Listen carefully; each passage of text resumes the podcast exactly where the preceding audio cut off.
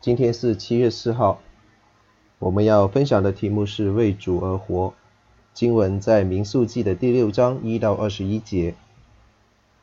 在第1到第2节说到离俗归神，祭司和利未人的侍奉是神所指派的，而且只有男子可以担任。然而任何的以色列人，无论是男女，都可以立意分别为圣归给神。他要许一个特别的愿，拿细尔是音译，原来的意思就是分别出来。在第3到第12节讲到洁净的条例，拿细尔人并非参与祭司和利未人的工作，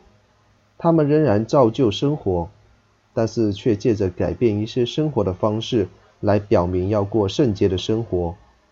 神对他们的要求比普通的祭司更加严谨，有一点点接近大祭司，头发就是他们圣洁的记号。第13到第21节讲到许愿期满，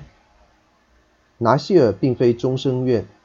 日期的长短是许愿者自己定的，期满所献的祭物也超乎常例，可以与大祭司就职的时候所献的祭礼相比。为了让以色列的军队可以恒常的、正当的运行起来，所以有不同的人要负责不同的职责。如此一来，利未人以外的其他支派的百姓岂不是永远都没有机会更加亲近神？不是的，以色列人不分男女老幼，都可以透过拿细尔愿显示立志要过圣洁的生活。除了不能够执行圣礼以外，他们过的生活比一般的祭司更加严谨。拿细尔愿实在是旧约时代的平信徒献身运动。圣洁的生活和侍奉的人生并非全职教牧人员的专利，也不是神仅仅对他们的要求，这是踏上信仰之旅人生的特色。我们可曾专程拨出一些时间、金钱、才智，指定用于信仰的追寻，用于服侍神呢？从入读幼儿园以至到小学、中学，甚至是大专等等，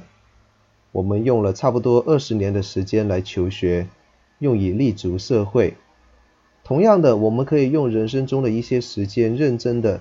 去学习信仰的问题，认真的来参与服事。一位信徒被问到说，为什么要花不少时间来修读神学院的延伸课程？问他说，如果花这些时间来修读有助于升职加薪的一些专业课程，岂不是更好吗？